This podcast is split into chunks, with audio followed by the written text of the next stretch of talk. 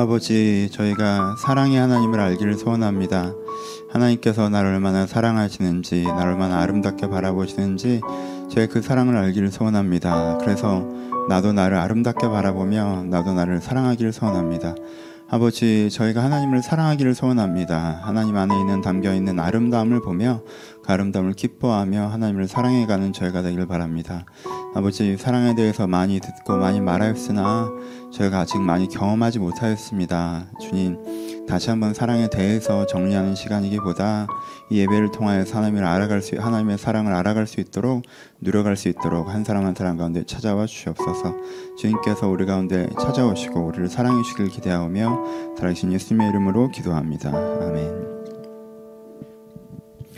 함께 하는 말씀은 시편 27편입니다. 27편 4절 말씀. 시편 27편 4절 말씀. 제가 봉독해 드립니다. 시편 27편 4절 말씀. 내가 여호와께 바라는 한 가지 일 그것을 구하리니 곧 내가 내 평생에 여호와의 집에 살면서 여호와의 아름다움을 바라보며 그의 성전에서 사모하는 그것이라. 아멘. 다시 한번 읽어 드릴게요.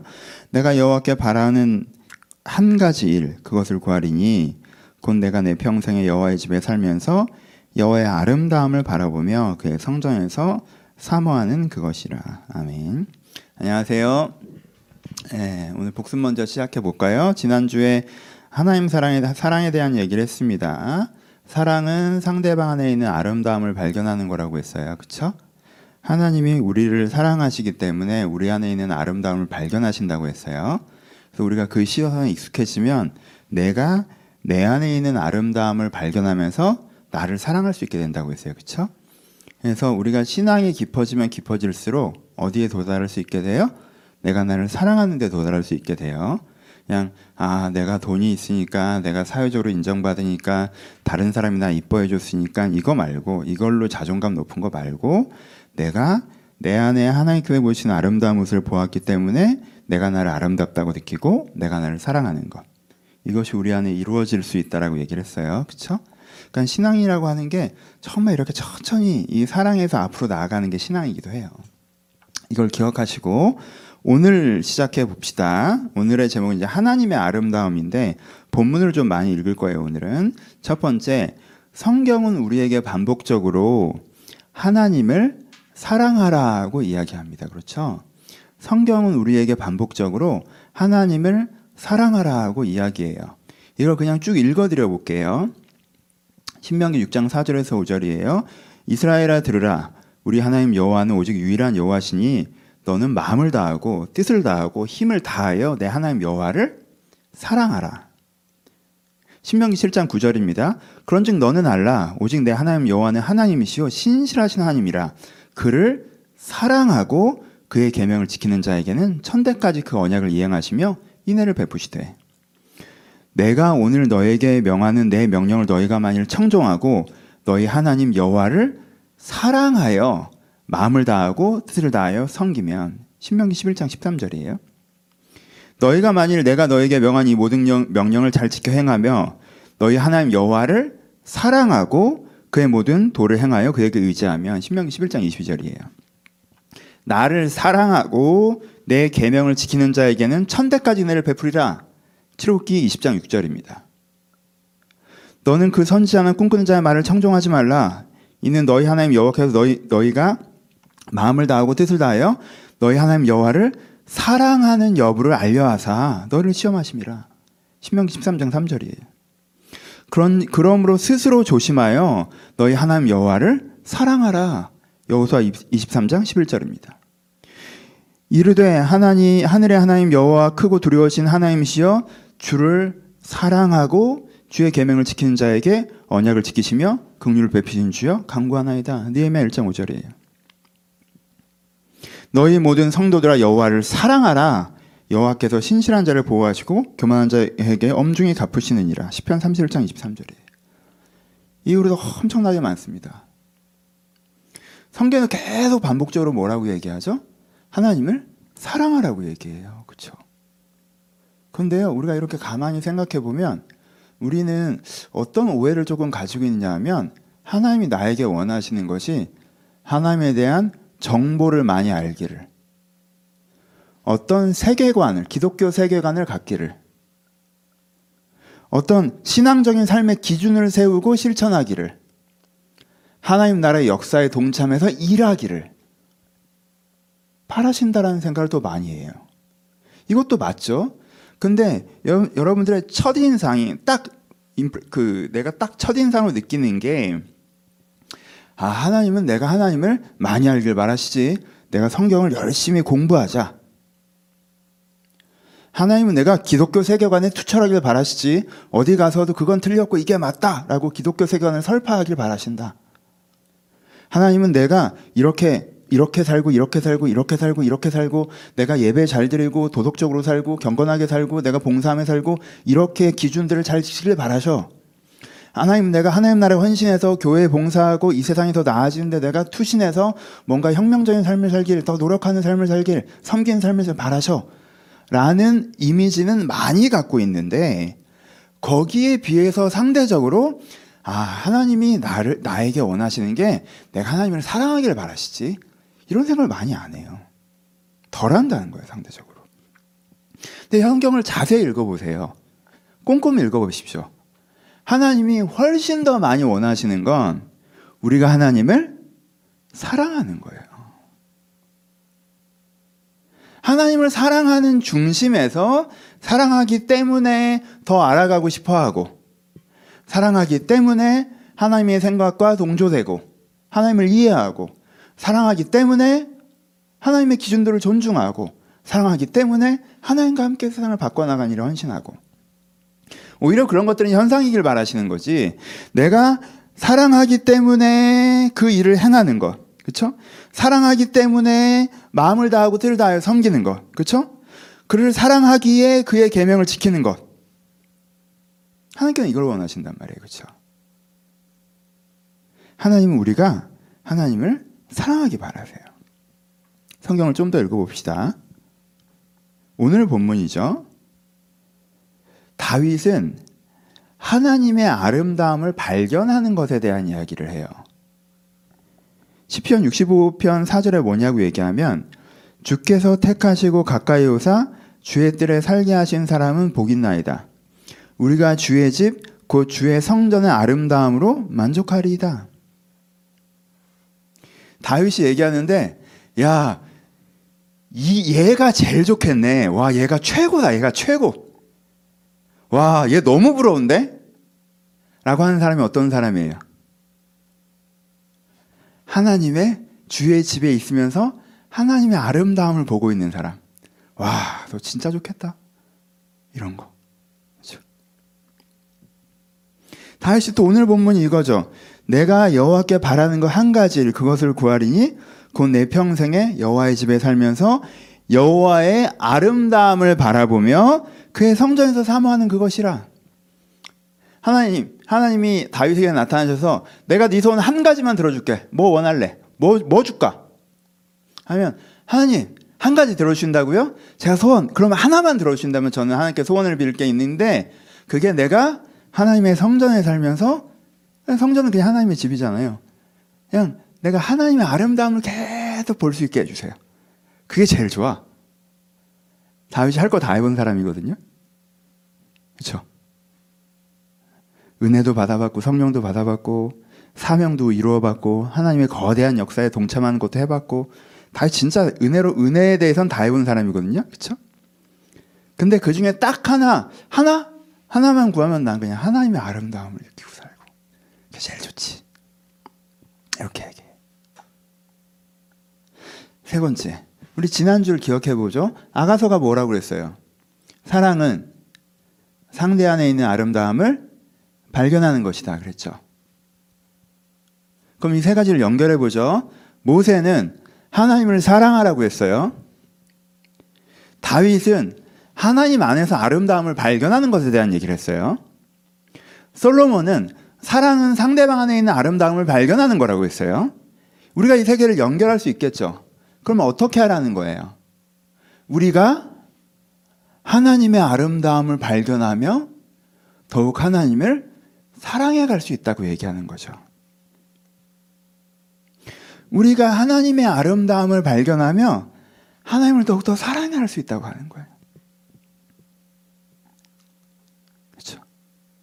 여러분 하나님을 사랑하라고 하면 어떤 사람은 되게 막막해요. 하나님을 사랑하라고요? 그러니까 그 개념이 안 잡히니까 아 하나님 사랑하라고 신명기 말씀을 들으면 그래요 제가 하나님한테 잘할게요. 하나님 잘할게요. 제가 뭐 잘못했나요? 제가 좀 더 열심히 할게요. 제가 노력할게요 하나님. 제가 부족했나 봐요. 지금 그 얘기 아니잖아요. 그렇죠? 그러니까 사랑에 대한 개념이 잘 안 잡히니까 자꾸 사랑이라는 단어를 읽으면서도 나 혼자 열심이라는 단어로 번역해서 읽어요. 지금 하나님이 나한테 열심히 하라고 얘기하시는 거예요? 아니죠. 사랑하라고 얘기하는 거잖아요. 아빠 나 사랑해? 왜? 뭐 사줘? 사줘? 뭐 사줄까? 아니잖아요. 아 그럼 사랑하지. 그렇죠? 하나님이 네가 나를 사랑하느냐? 왜 뭐 제가 부족했어요? 뭐 해드려요? 해드려요? 아니잖아요. 그러니까 우리가 한번 생각해 봐야 되는 거예요. 우리가 우리가 어떤 면에서 좀 방치해놨던 이 커다란 영역을 좀 고민해 봅시다. 하나님은 우리에게 하나님을 사랑하라고 하셨어요. 그럼 우리가 어 사랑은 어떻게 하는 거지? 조금 막막하는 게 자연스러운 거예요. 그때 그 막막함에 누가 등불을 하나 줘요. 솔로몬이, 다윗이 뭐라고? 아름다움을 발견하는 거라고. 그렇죠? 그럼 우리가 하나님의 아름다움을 발견하면서 하나님을 더욱더 사랑해 갈 수 있겠죠.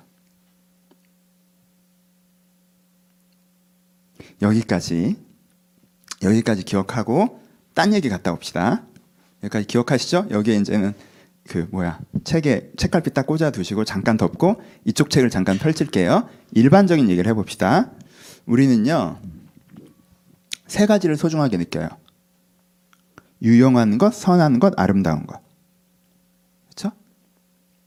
그래서 유용한 것을 소비하고 선한 것을 추구하고 아름다운 것을 누립니다. 그렇죠?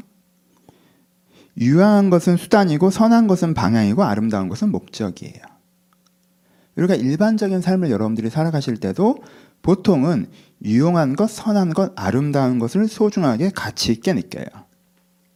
선한 것은 오늘 좀 차지하고 유용한 것과 아름다운 것을 한번 비교해 봅시다. 아름다운 얘기를 하려고 하는 거니까. 여러분, 내가 유용한 것과 아름다운 것을 보면 유용한 것은 수단이고 아름다운 것은 목적이기 때문에 이것을 대하는 방식이 달라요. 유용한 것, 어떤 제품이 유용하다. 우리는 뭘 따져요? 가성비를 따지죠. 그렇죠? 최대한 저렴하게 구입하려고 해요. 유용한 거. 아, 이게 얼마야? 얼마까지 떨어졌어? 요즘에 얼마에 판다며? 와, 아, 나 그거보다 비싸게 샀는데. 가성비가 중요해요. 어떤 제품을 아름답게 느끼잖아요? 그건 가성비를 따지지 않아요. 비싸더라도 얻고 싶어 해요. 유용한 것은 쓰는 게 목적이고 아름다운 건 갖는 게 목적이에요.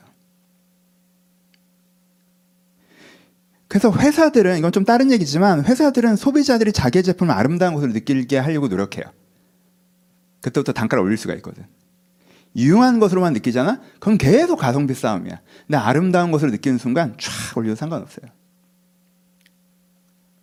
뭐 어떤 핸드폰에 대해서는 요즘에 얼마만큼 떨어졌어? 라고 보죠. 그렇죠? 근데 애플 같은 거 볼 때 아, 내가 처음으로 샀어. 싸게 샀어? 그걸 왜 물어봐? 당연히 정가 주고 샀지. 내가 처음으로 샀다니까 이걸. 와 밤새 줄을 서서 왜요? 그 제품을 아름답다고 느끼니까. 그러니까는 계속 사람들이 노력하는 게 뭐예요? 회사가 노력하는 게 이걸 아름답게 느끼게 하려고 노력해요. 그럼 그 순간 가격 확 뛰죠. 요즘 가전 회사들이 하는 노력이죠. 이제는 성능 싸움은 다 했어. 그다음부터 뭐 하는 거야? 이제 오브제 싸움이죠. 아름다워야 된단 말이야. 비스포크 싸움이란 말이야. 이뻐야 돼. 그러면요. 단가가 얼마나 올라가는지 아세요? 똑같은 성능의 냉장고가 똑같은 성능의 에어드레서 이런 게 세탁기 이런 게 단가가 확 아름답잖아. 사람들이 두 배 가까운 가격을 지불해요. 왜? 아름다운 목적이니까. 우리한테 일반적으로도 여러분들이 어떤 감각이 있어요? 유용한 것과 아름다움에 대한 감각이 있다는 거예요. 그리고 여러분들이 그걸 쓰고 계시고, 그렇죠? 그러니까 같은 대상이라고 해도요, 어떻게 바라보는가에 따라서 어떤 사람에 대해서 그것을 아름답게 소비할 수도 있고 유용하게 소비할 수도 있어요. 여러분, 엄청나게 고가의 미술품이 있다고 합시다. 뭐 50억짜리 그림이 있어요. 어떤 사람이 50억짜리 그림을 샀어요. 그래서 친구가 와서, 야, 너 50억짜리 그림을 샀어? 야, 너 진짜 미술을 사랑하는구나. 야, 무슨 말이야. 이 그림은 2년에 50%씩 올라. 이거 창고에 넣었다가 2년 뒤에 팔면 70억일걸? 이 사람에게 이거는 유용한 거죠. 이 그림은. 근데 어떤 사람은 꿈이었어, 꿈. 이 그림을 갖는 게. 그럼 뭐 50억이건 60억이건 상관없어요. 내가 60억을 모은 이유가 이 그림을 사기 위해서였어. 제일 중요한 곳에 걸어놓고 내가 이 그림을 개인적으로 볼 수 있다니. 지하실에 아주 안전한 곳을 만들어 놓고 그 그림 하나 딱 걸어 놓고 시간만 나면 거기 내려가서 앉아 갖고 그걸 쳐다보고 와. 이 사람에게 이건 목적이죠. 아름다움이냐? 유용함이냐? 그렇죠? 이 감각이요, 어디에도 적용되냐면요, 인간관계에도 적용돼요. 여러분, 소중한 관계라는 건 세 가지예요. 유용한 사람, 선한 사람, 아름다운 사람. 아, 너무 좋아, 그 사람. 왜 나한테 유용하거든. 도움이 많이 돼. 어? 막 복잡할 때 얘기하면 정리도 잘 되고, 뭐 힘들 때 얘기하면 위로도 잘 되고, 아, 문작에서 얘기하면 실적인 도움도 많이 주고, 아, 유용해. 너무 좋아. 두 번째는 선한 사람. 나는 소중해. 내가 선하다는 전제하에 나도 A라는 방향을 향해 달리는데 저 사람도 A라는 방향을 향해 달라. 달려. 회사에서 얘기하는데 이 사람이 생각하는 이상적인 거랑 내가 생각하는 이상적인 게 같아. 야, 우리가 동역자구나. 우리가 같은 꿈을 향해 달리고 있구나. 네가 하는 일이 내가 하는 일이구나. 이건 유용한 건 차원이 달라지죠. 그렇죠? 선한 사람. 동역자죠. 세 번째 아름다운 사람. 우린 아름다운 사람에서 어때요? 보면 기쁘죠. 와, 아름답다. 외모가 혹은 영혼이.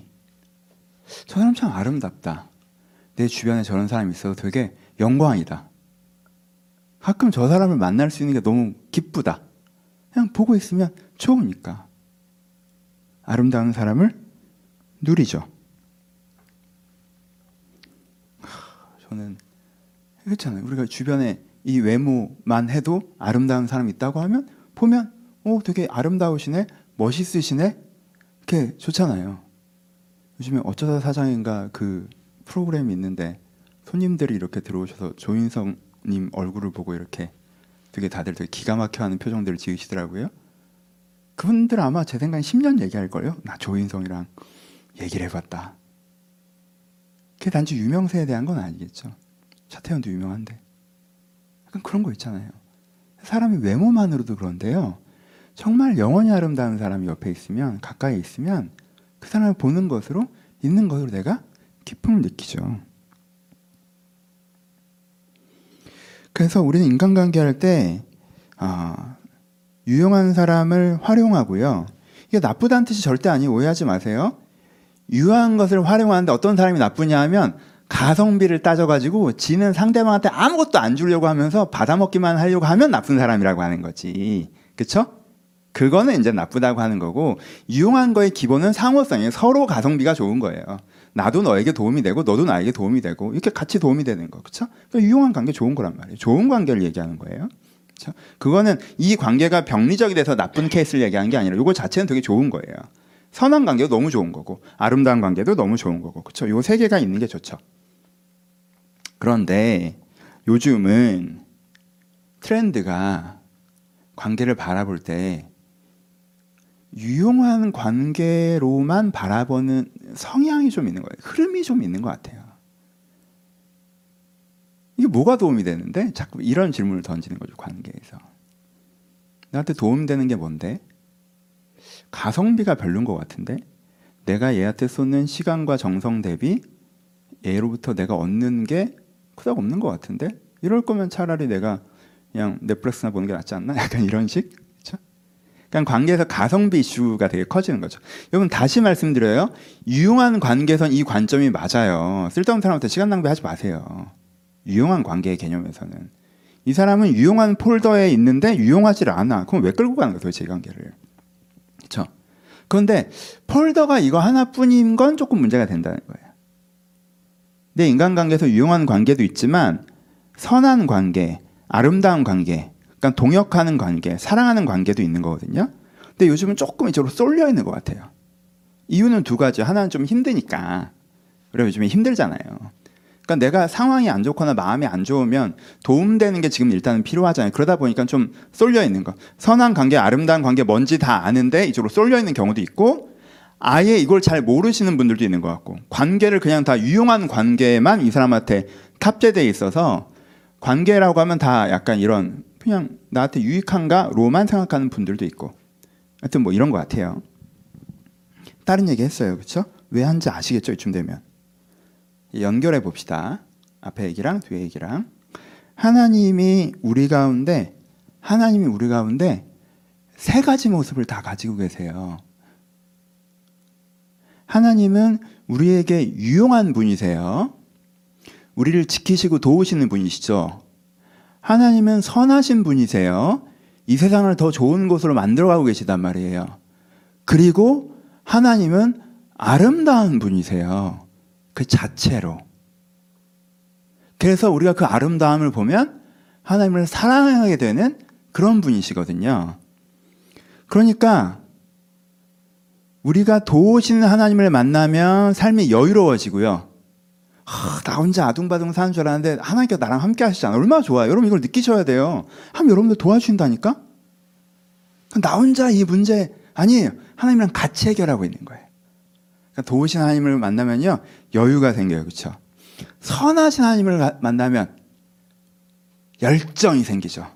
아, 내가 뭐 성공하는 거 안정 이런 게 내 목적이 아니었구나. 내가 인정 이런 게 목적이 아니라 내가 하나님과 함께 세상을 더 나은 곳을 만들고 내가 더 나은 사람 되어가는 이게 내 목적이구나. 이게 딱 잡히면 열정이 생겨요.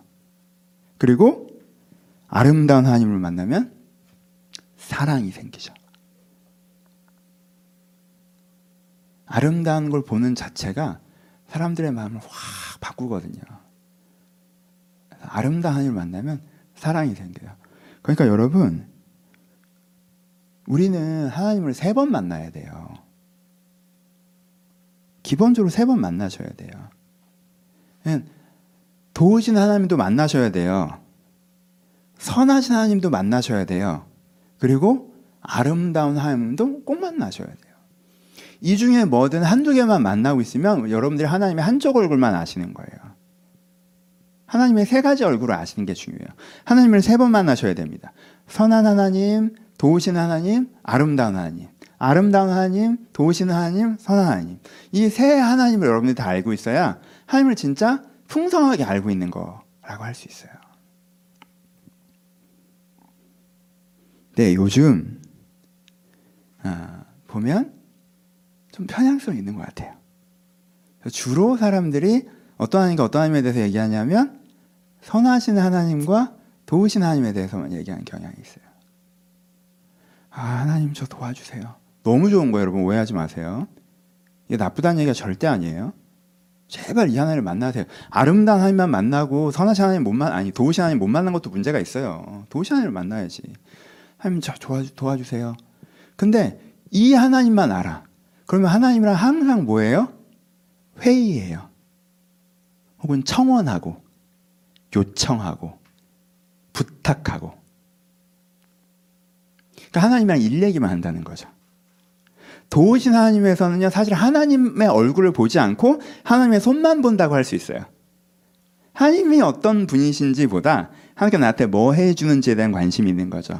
그래서 하나님의 손이 빈손이면 아씨 약간 이렇게 되는 거죠. 그래서 도우신 하나님 너무 중요해요. 근데 도우시는 하나님만 알면 도우시는 하나님이 내가 아는 하나님의 99%면 하나님 사랑 뭐 아름다움은 되게 낯설어. 그죠? 뭐 생각해 본 적도 없어. 하나님이랑 무슨 얘기해? 넌 그럼 무슨 기도해? 무슨 기도를 하긴요. 뭐 일단은 건강, 직업, 관계, 내면, 부정적인 정서, 행복. 요즘에 고민하는 거, 앞으로 계획하는 거. 그런 얘기 하죠, 하나님이랑은. 일 얘기.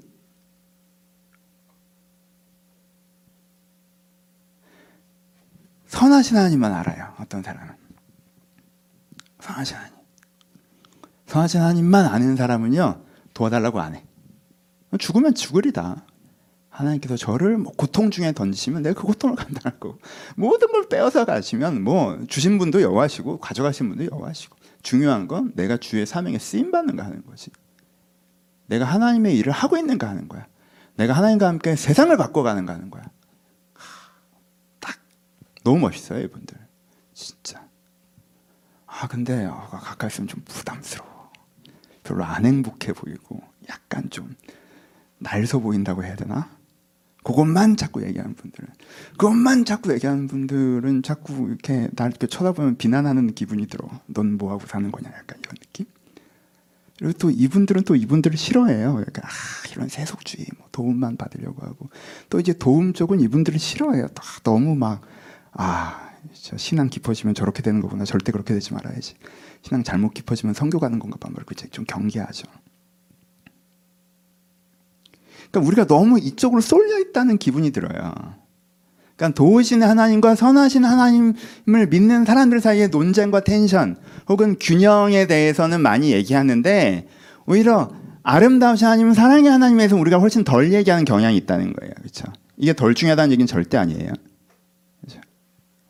그렇죠? 그냥 내가 느끼기에 우리 공동체 얘기하는 거죠. 뭐 다른 어느 아름다운 교회에서 사랑 얘기 많이 하고 있겠지. 내가 안 했나 보지. 아이, 그렇게 그렇다는 게 우리가 좀 그런 것 같으니까.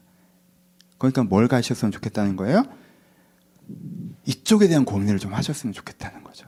균형을. 그래서 여러분들 세상을 살아갈 때도 여러분 삶에서 3분할을 잘 하셔야 돼요. 여러분 삶에 유용한 것, 선한 것, 아름다운 것이 있어야 돼요. 물건 고를 때도. 어? 그렇죠? 그렇잖아요. 아 이건 가성비 좋은 거. 이건 공정무역. 이건 이쁜 거. 그렇잖아요. 인간관계 할 때도 유용한 게, 선한 관계, 아름다운 관계가 있어야 돼요. 다 합쳐지면 더 좋겠지만. 그렇죠? 이 사람은 서로 도움되는 게 있으니까. 이 사람은 같이 꿈꾸는 게 있으니까. 이 사람은 내가 사랑하니까, 아름다우니까. 그렇죠? 하나님을 만나실 때도 유용, 도우시는 하나님, 선하신 하나님, 아름다운 하나님을 만나가시는 게 필요해요. 이게 균형이라는 거예요. 하나님이 내 인생 어려울 때 도우시고, 나와 함께, 그리고 내가 하나님과 함께 하나님 꿈꾸신 일을 이루어가고, 또 하나님의 아름다우심 속에 내가 그 아름다우심에 만족하는 것, 누리는 것. 이것이 우리 가운데 필요하다는 거죠. 그렇죠? 아름다우신 하나님. 여러분 그냥 광고 한마디 더 하고 이제 요 얘기는 마무리하면 정말 도우신 하나님도 너무 좋지만 아름다우신 하나님은요 차원이 다르게 좋아요. 다윗이 하나님 도움 얼마나 많이 받는 줄 알아요? 도우신 하나님의 진짜 그렇죠. 진짜 많이 받는 사람이 다윗이에요. 선하신 하나님, 다윗이 하나님의 역사, 하나님의 이 지상 구원 사역의 구속사의 역사를 꿰뚫고 있는 사람이에요. 다윗은 선지자급이에요. 그것도 아는 사람이에요. 근데 다윗이 굳이 한 가지만 고르면 뭐 할래? 아, 저는 그냥 하나님의 성전에서 하나님 아름다움만 쳐다보고 있는 게 제일 좋죠. 라고 그래요. 이 아름다움을 아는 신앙, 하나님을 사랑하는 신앙이라는 이렇게 차원이 다르게 좋은 거예요. 여러분 그냥 뭐 너무 너무 단순화된 비율일지 모르겠지만 그냥 나는 그런 걸 좋아하는 사람이라 여러분들 창밖 풍경이 뭐 스위스의 체르마트처럼 된다고 생각해봐. 다 창문을 열면 쫙 스위스가 펼쳐져 있는 거야. 그럼 아침에 일찍 일어나시지 않을까요? 다 일찍 일어나서 그냥 커피 한 잔 들고 아, 그거 한번 바라보고 출근해야 되지 않겠어요 우리가? 어떤 면에서는 하루 중에 제일 소중한 시간이 그 시간일 것 같아요. 그리고 그때 느끼는 그 아름다움이 내 안에 에너지가 돼서 하루를 살아낼 수 있을 것 같고 아 집에 가고 싶고 그냥 그거 보면서 무슨 생각해요? 생각 안 해요. 그냥 아, 좋다. 이쁘다.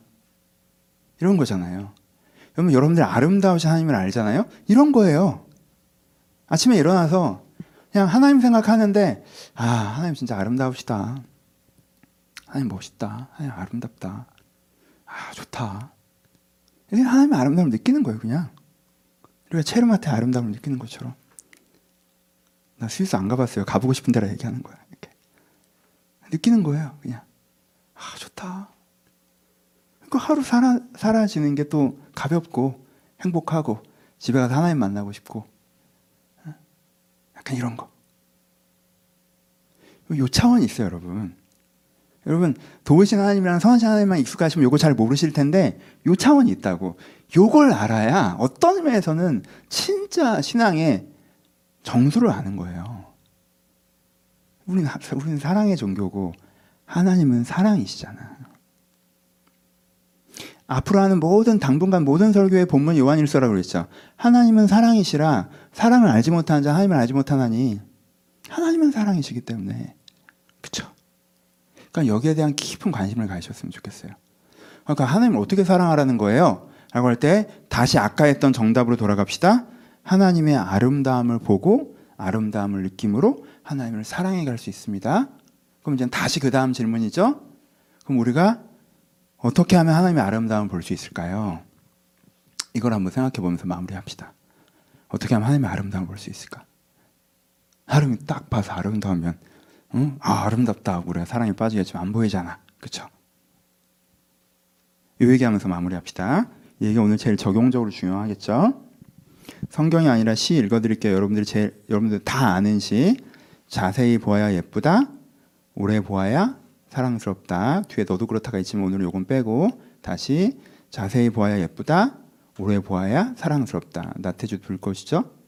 풀꽃이죠? 그러니까 이 구절이요.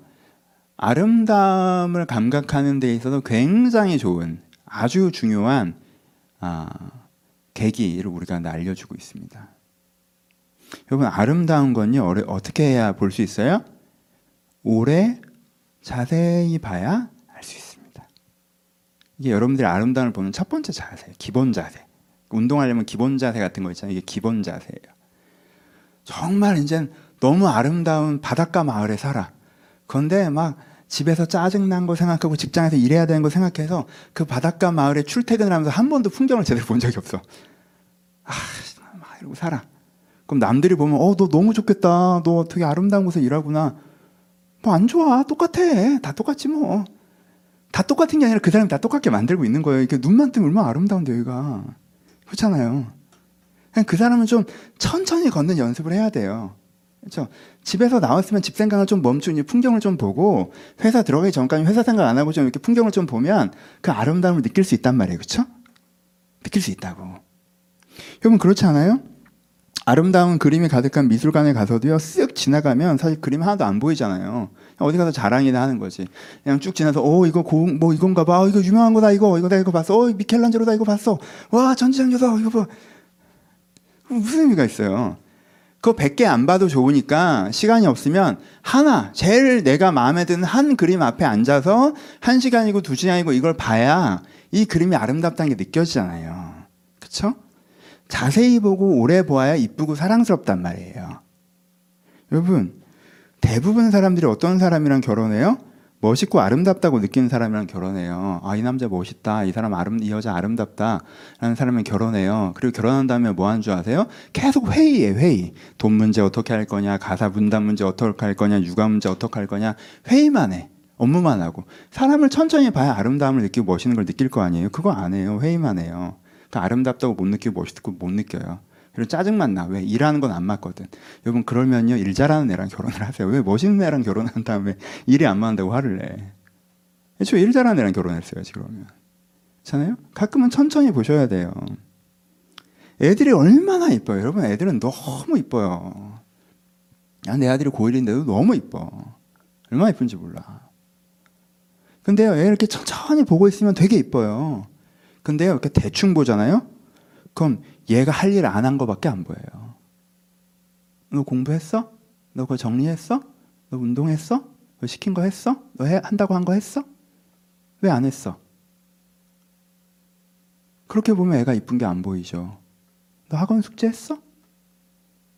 너 양치 제대로 했어? 물 닦았어? 칫솔 제자리에 놓고 나왔어? 치아 끝부터 찼어?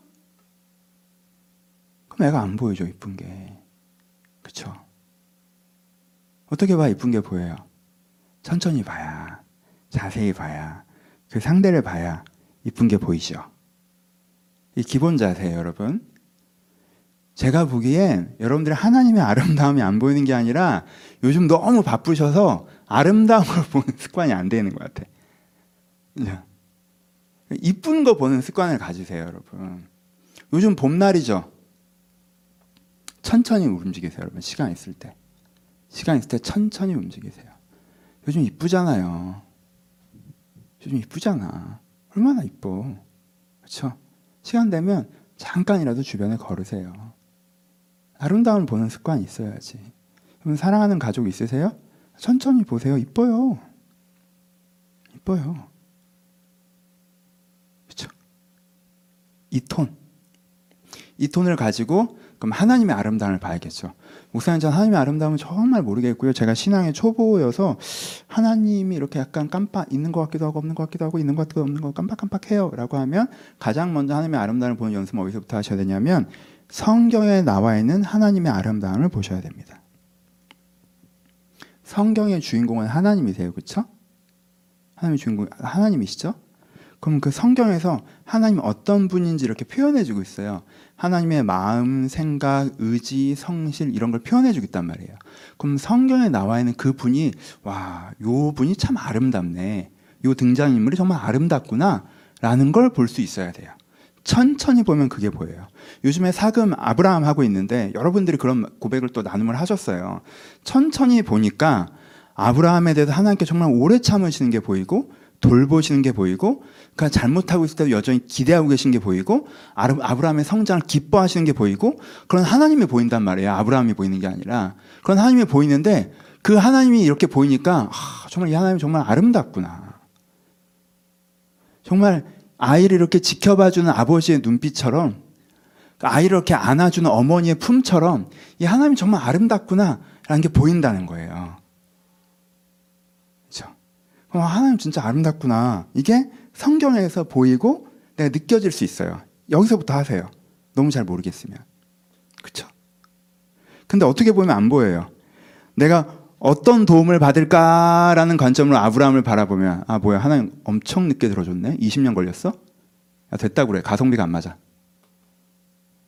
뭐야 하나님 사실 크게 해주신 것도 없네 근데 그 사이 요구 사항이 많아 아 뭐야 별론데 그럼 그때부터 하나님의 아름다움이 보여요 뭐만 보여요 내가 도우신 하나님의 개념으로만 접근하면 뭐만 보여 너무 늦게 도와준다. 왜 이런 식으로 안 해주고 저런 식으로 하냐. 이런 거는 왜 시키냐. 그 마음에 안 드는 하나님만 보여요. 기준이 뭐예요? 빨리 도와주냐, 안 도와주냐. 그러니까 그 기준으로 보셔야 될 때도 있어요. 그게 잘못됐다는 뜻이 절대 아니에요. 그렇게만 볼 때 문제가 생긴다는 거예요. 그렇게 볼 때도 있지만 그렇게 봐야 될 때도 있고 고맙고 기도하실 때도 있는데 오해하지 마세요. 세계는 대립적이지 않아요. 충돌하지 않습니다. 보완하지. 근데 내가 어떻게 보는 것도 필요하다. 요 사랑의 하나님을 알아가려면 하나님의 아름다우심을 보는 거죠. 여러분 가장 가장 길게 얘기한 건 십자가죠. 요거 얘기하면 그냥 끝도 없이 얘기해야 되니까 그냥 제목만 십자가의 아름다움을 보셔야 돼요. 그 사랑, 그 헌신, 그 고통과 인내. 여러분 십자가를 보고 아름답다고 느끼신 적이 있으신 분은요 거기에 담긴 하나님의 마음을 보신 거예요. 그래서 우리가 십자가를 묵상함을 하나님을 사랑합니다로 고백하게 될 때가 가끔 있는데 그건 여러분들이 다 설명해주지 못할지라도 직관적으로 그 안에 있는 하나님의 아름다움을 보면서 하나님을 사랑하게 된 거예요. 그 아름다움을 느껴서. 그렇죠? 그러니까 그렇게. 근데 너무 많아요. 성경 장면 장면에서 여러분들이 요 신앙생활에서는요. 성경을 볼 때 하나님을 주인공으로 보시고 그 하나님이 얼마나 아름다운지 천천히 들여다보세요. 하나님의 아름다움이 느껴져요. 이게 첫 번째. 여러분, 일상적으로 내가 아름다움을 보는 습관이 없이 그냥 정신없이 살아가고 하나님이 하나님은 커녕 보이는 풍경의 아름다움도 못 보는데 일상적으로 내가 그냥 아름다움을 보고 정신없이 살아가고 내가 성경을 볼 때도 내 입장에서 비평적으로 평가적으로 이렇게 꼬투리 잡는 시선으로 살아가고 도움이 되냐 되냐 아니냐 그 유용성의 관점과 가성비의 관점에서만 바라보면 하면 아름다움을 알기 어렵죠. 그렇죠? 그러니까 애초에 첫 단추를 내가 아름다움을 좀 알고자 하는 태도 그리고 하나님의 아름다움을 성경에서 보고자 하는 태도로 잡으시잖아요. 그럼 그렇게 조금 알아가다 보면 조금 더 하면 뭐가 보이냐면요. 나를 향한 하나님의 마음의 아름다움이 보입니다. 나를 향한 하나님의 마음. 물론 내가 하나님이랑 또 일 얘기를 할, 일 얘기를 해야 돼요. 일 얘기를 할 때는 또 하나님한테 저 섭섭해요. 왜 이런 식으로 하시는지 모르겠고 이거 좀 이렇게 빨리 해줬으면 좋겠고 그러다가 약간 내가 세게 말한 것 같으면 또 팍 꺾고 난 부탁하는 입장이니까 항상 좀 아니 죄송합니다. 잘 해보겠습니다. 이렇게 막 이거 좀 해주시면 안 될까요? 라고 하지만 그건 일 얘기할 때고 그쵸? 또 돌아와서 보면 하나님 나에게 정말 오래 참으시는구나. 하나님 정말 나를 위하시는구나. 날 안쓰럽게 보시고 때로 조금 되게 부족한데 진짜 자랑스러워 하시는구나. 내가 이한이 유치원 발표회 때 보고 막 너무 자랑스러워하는 것처럼 별것도 아닌데 하나님 막 날 자랑스러워 하시는 거예요. 하나님이 나를 향한 그 사랑이 느껴지는데 그게 하나님의 마음이 느껴지는데 그게 아름답게 보이는 지점이 있어요. 그럼 조금 되시는 분들은 이거 이거 이게 되면 그냥 개인적인 고백으로 하나님 정말 저에게 아름다우십니다라고 고백할 수 있게 돼요. 또 다양한 게 있죠. 그러니까 사명의 은혜에 익숙하신 분들은 아까 얘기했던 선하신 하나님에 익숙하신 분들은 그, 거기서 여기 넘어가는 거 어렵지 않아요. 아무래도 도우심보다 훨씬 더 여러분 신앙으로 어떤 면에서는 성숙도가 있는 거기 때문에 그냥 그 하나님의 뜻과 계획, 하나님의 헌신을 천천히 한번 보세요. 얼마나 아름다운지. 여러분들 금방 느낄 수 있어요. 아, 하나님께서 나를 향한 마음에 이 세상을 향해서 이렇게 안타깝게 보시는구나. 이렇게 아름다운 세상을 만들려고 하시는구나. 하나님은 거기에 하나님의 성질을 끝없이 노력하시는구나. 그 하나님이 느껴지면 우리가 혁명가를 보는 노동자를 보는 그리고 왕을 보는 아름다움. 그렇죠? 위대한 왕, 위대한 혁명가, 정말 헌신적인 노동자를 보는 그 아름다움이 느껴져요. 하나님 정말 아름다우시다. 그렇죠? 그게 느껴져요. 또 일반적으로 많이 하시는 게 세상의 아름다움 속에서 하나님의 아름다움을 보는 거죠. 명확한 창조의 고백이 있을 때 명확한 창조의 고백이 있잖아요. 그럼 여러분들이 봄날의 아름다움을 보면서 하나님 정말 세상을 아름답게 지으셨습니다. 그렇죠? 그러니까 너무 아름다운 작품을 만들어내는 창작자의 아름다움을 우리가 상상할 수 있잖아요. 그렇죠? 왜냐면 이 아름다운 게 그 사람의 내면에서부터 나온 거니까. 하나님 정말 아름다우십니다. 정말 아름다운 사람을 보면서도 아, 사람을 이렇게 아름답게 지으신 하나님 너무 아름다우십니다. 이렇게 묵상이 넘어갈 수 있겠죠. 그렇죠? 그리고 이 어느 지점에 가면 어느 지점에 가면 여러분들이 이거 정말 익숙해지시면 어느 지점에 가면 그냥 설명할 것 없이 자연스럽게 잠잠히 묵상해서 아침에 기도하다 보면 그냥 있는데 아 진짜 하나님 아름다우십니다. 어느 지점을 내가 본 그렇잖아. 우리가 무슨 아름다운 풍경을 보고 야 이 색감과 이 선이 꼭 안 이러잖아. 그냥 딱 보고 아 진짜 아름답다 이렇게 그냥 느끼잖아요. 그런 것처럼 내가 앞에 것들에 좀 익숙해지다 보면 어느 점에서 그냥 딱 묵상하려고 기도하고 이제 앉아서 이렇게 하나님 그냥 하나님 이렇게 하는데 하나님 정말 아름다우십니다. 그냥 그렇게 느껴질 때가 있어요. 그땐 너무 좋지. 그때 이제 진짜 창밖에 체르마트가 되는 거예요. 하나님 아름다우십니다. 그리고 이게 시간이 더 지나면 시간이 더 지나면 신앙생활이 오래 하시면 이거는 뭐 우리가 아직 좀 수준이 더 가야 되지만 하나님이 명확하게 하나의 인격체로 느껴지는 지점이 와요. 내가 한 사람을 아는 것처럼 이 분을 알게 된 지점이 와요. 이분의 생각, 정서, 마음, 열정 이것이 다 뭉쳐져서 그분 이렇게 딱 인지될 때가 있단 말이에요. 아 그분 진짜 아름답지. 아 그분 진짜 아름다워. 이렇게 느껴질 지점이 와요. 그러면은 일상적으로 이제 하나님이 아름답다고 느껴져. 너무 자연스럽게. 이건 조금 더 돼야 되는 거고 제일 처음에는 성경을 하나님의 아름다움의 관점을 보시는 연습부터 하셔요.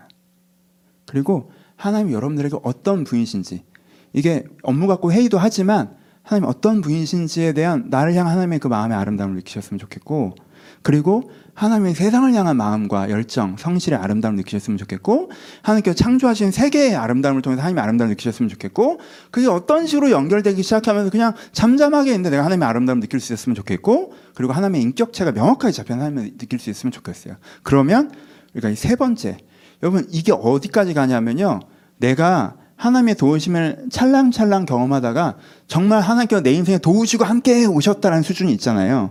하나님의 선하심을 내가 알조에 경험하다가 내가 하나님의 선하심과 함께 헌신해 나가는 성교적 열정으로 살아가는 수준이 있잖아요. 하나님 나를 사랑하시죠? 라는 수준에서 찰랑찰랑 하다가 하나님의 사랑에 내가 정말 이렇게 자연스럽게 깊이 들어간 지점이 있단 말이에요. 이 지점에 딱 가잖아요. 그래서 오늘 본문에 다윗의 고백이 나오잖아요. 내가 정말 바라는 거 한 가지가 있는데 여호와께 바라는 거 한 가지 그 일을 구하리니 곧 내 평생에 여호와의 집에 살면서 여호와의 아름다움을 바라보며 그의 성전에서 사모하는 그것이라 라는 질문에 딱 오잖아요. 그럼 여러분 마음 가운데 만족은 무엇과도 비길 수 없어요. 무엇과도. 여러분들 500만 원, 600만 원 들여서 어디 세상에서 이쁘다고 하는 지중해 어떤 풍경 앞에 한 몇 시간 앉아 있으면서 내 평생에 비교할 수 없어요. 그렇잖아요. 다윗이 얘기해요.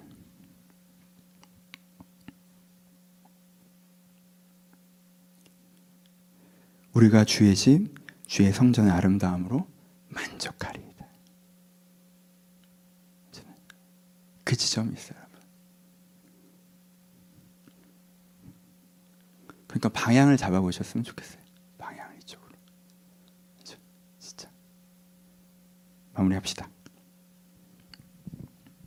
여러분, 하나님이 아름다우십니다. 내가 천천히 하나님을 바라보면서 그 아름다움을 발견하면 하나님을 사랑하게 됩니다. 그러면요, 하나님 자체가 선물이라는 말이 그때부터 무슨 말인지 이해가 되기 시작해요. 사랑은 받는 것도 참 좋지만 내가 누군가를 사랑하게 되는 게 참 좋거든. 사람이 무기력해지는 지점은 내가 사랑하는 대상이 없을 때이기도 하거든요. 내가 그리고 사람이 비참해지는 지점은 잘못된 대상을 사랑할 때이고 그래서 내가 좋은 대상을 사랑할 때 그때부터 내가 정말 빛나기 시작하거든요. 그래서 내가 하나님의 아름다움을 보고 하나님을 사랑하게 되면 하나님이 나에게 선물된다는 게 무엇인지 알게 돼요. 나를 도우신 하나님을 만나가는 신앙생활 너무 멋지지만 아름다우신 하나님을 만나가는 신앙생활도 너무 멋져요. 그러니까 여러분 여기에 대한 지향성을 가지셨으면 좋겠어요.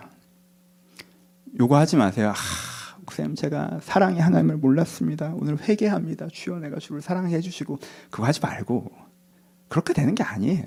이렇게 천천히 쌓여가는 거예요. 천천히 그냥 천천히 천천히 그냥 하나님의 아름다움을 좀 묵상해보고 성경을 볼 때 좀 그렇게 생각해보고 날량한 마음 묵상해보고 천천히 쌓여가는 거예요.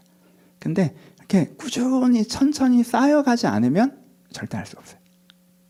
그러니까 방향만 잡아보셨으면 좋겠어요. 방향만. 오늘 설교 듣고 아 오늘 설교 감 그거 필요 없고 피, 필요는 있어요. 좋아하시면 좋죠. 근데 이제 여기서부터 시작하셔서 여러분들이 올해 이 2분기 설교 요 사랑 설교로 시작하셔서 이 사랑 아름 하나님의 아름답나? 그 아름답다 하니 내가 그걸 좀 알고 싶다라는 관점을 하나님을 묵상하시며 여러분들 조금 조금씩 알아가기 시작하잖아요. 그러면 이 때부터 여러분 신앙생활에 새 지평이 열려요. 그러니까 이 방향을 잡으셨으면 좋겠어요. 방향. 말씀 마칩시다.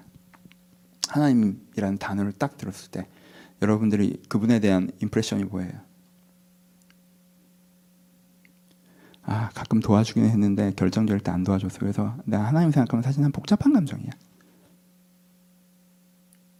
하나님, 하나님 무섭지. 하나님 앞에서 잘못한 것도 많고 지금 이 땅에 오신다 그러면 진짜 아 난 완전 말리는 거야. 하나님 무서워.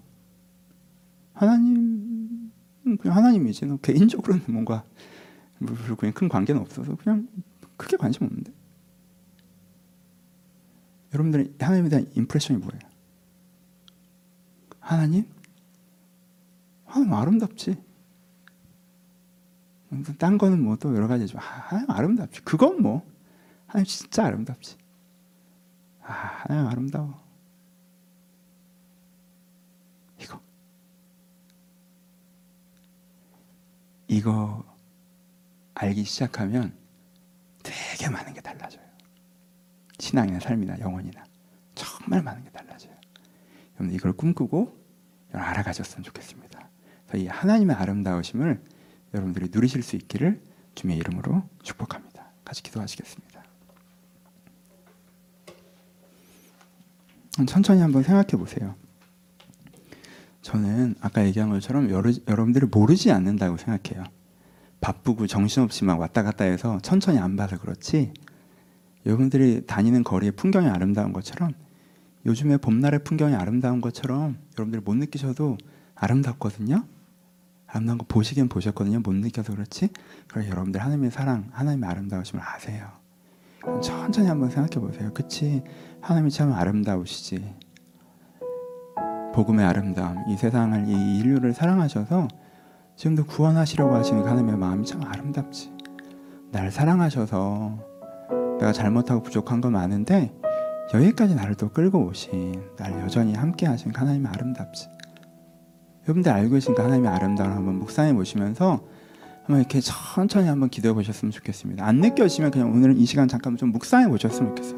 하나님 진짜 아름다운가? 하나님 그냥 천천히 이렇게 한번 느껴보시려고 하셨는데 생각해 보셨으면 좋겠어요. 그리고 좀 느껴진다면 고백해 봅시다. 하나님 아름다우십니다.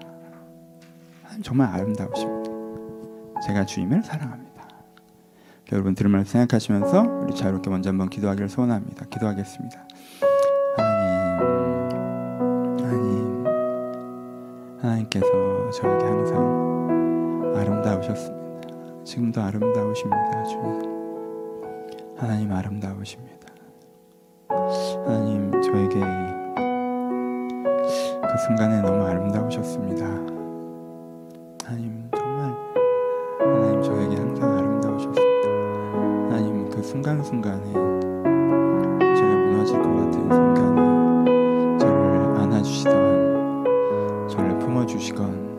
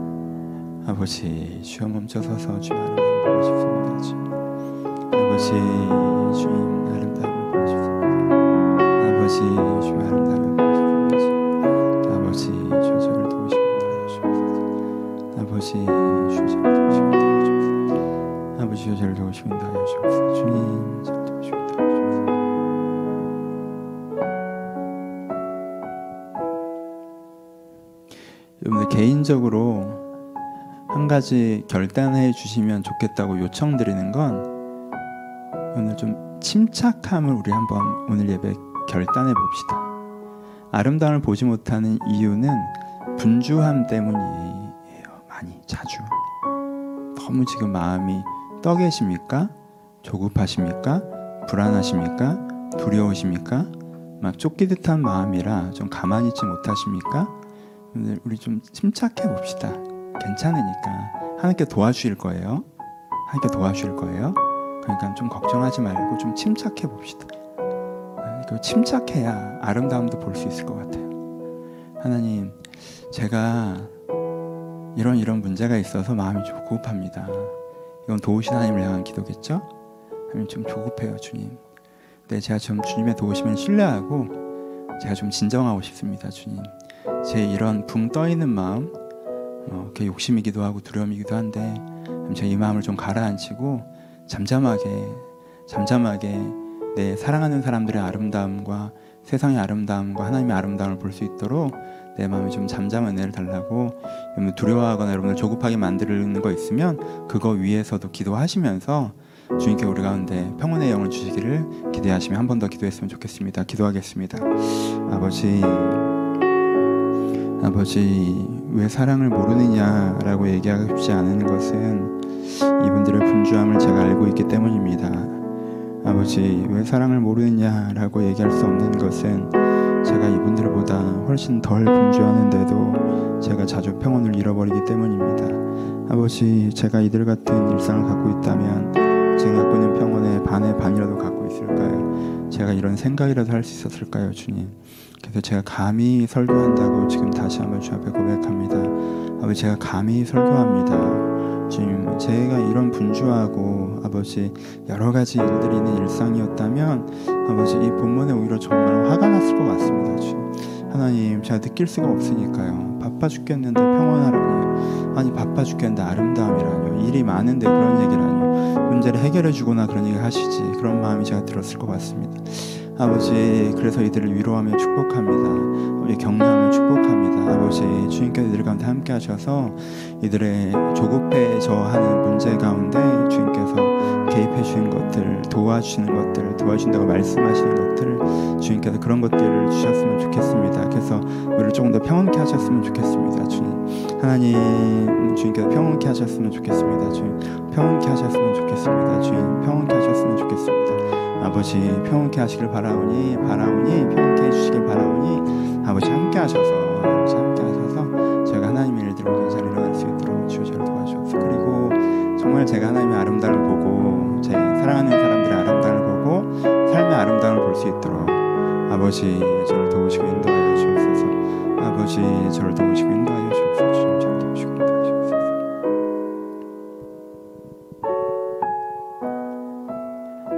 아버지 저희 마음에 많은 지침과 어, 어려움이 있습니다. 얘들이 많이 분주한 일상과 불안한 일상과 정말 바쁠 수밖에 없는 쫓기는 일상을 살아가고 있는 것을 제가 알고 있습니다 주님 그래서 저희가 멈춰서 천천히 생각하기가 어렵고 무엇인가 천천히 바라보기도 어렵습니다. 그래서 내 자신의 아름다움도 세상의 아름다움도 하나님의 아름다움도 잘 보이지 않을 때가 많이 있습니다. 아버지 그래서 먼저 원하는 것은 이들 가운데 도우신다 말씀하여 주셨으면 좋겠습니다. 주님 하나님께 이들 가운데 찾아오셔서 도우신다 말씀하여 주시옵소서 내가 네 인생에 함께한다 말씀하여 주시옵소서 우리의 불안한 마음과 우리의 들뜬 마음과 우리의 조급한 마음 가운데 주님께서 평온케 하신 은혜를 주시기를 소원합니다. 하나님 도와주시옵소서. 하나님 힘주시옵소서. 하나님 기회와 상황도 열어주시옵소서. 내가 하나님께 그렇게 해가실 것을 저희가 보고 느끼며 이런 마음과 내 평온이 회복되게 하여 주시옵소서. 주님 그리고 저희 안에 조금씩 평온이 회복된다면 그 시간을 저희가 귀히 쓰되 무엇보다 하나님의 아름다움을 보는데 쓰기를 소원합니다. 내가 주님 아름다우심을 바라보면서 정말 주님의 아름다우심을 바라보면서 내 안에 기쁨과 만족을 누리는 그 은혜를 저희가 알아가기를 소원합니다. 아버지 하나님을 선하심으로만 알고 도우심으로만 알았던 사람이 있다면 아름다우신 하나님을 저희가 알아갈 수 있도록 하나님을 누려갈 수 있도록 한 사람 한 사람 인생 가운데 주님께서 찾아와 주시옵소서 주님께서 이번에 이런 은혜 정말 이 사랑의 은혜를 이 공동체 가운데 부어주길 기대하고 소망합니다 주여 그 은혜를 우리 가운데 주시옵소서 이제 우리 예수 그리스도의 은혜와 하나님 아버지의 사랑하심과 성령의 교통하심이 지금도 주님의 아름다우심을 보기를 소원하는 모든 심령 심령 가운데 이제부터 영원토록 함께 있을지어다. 아멘.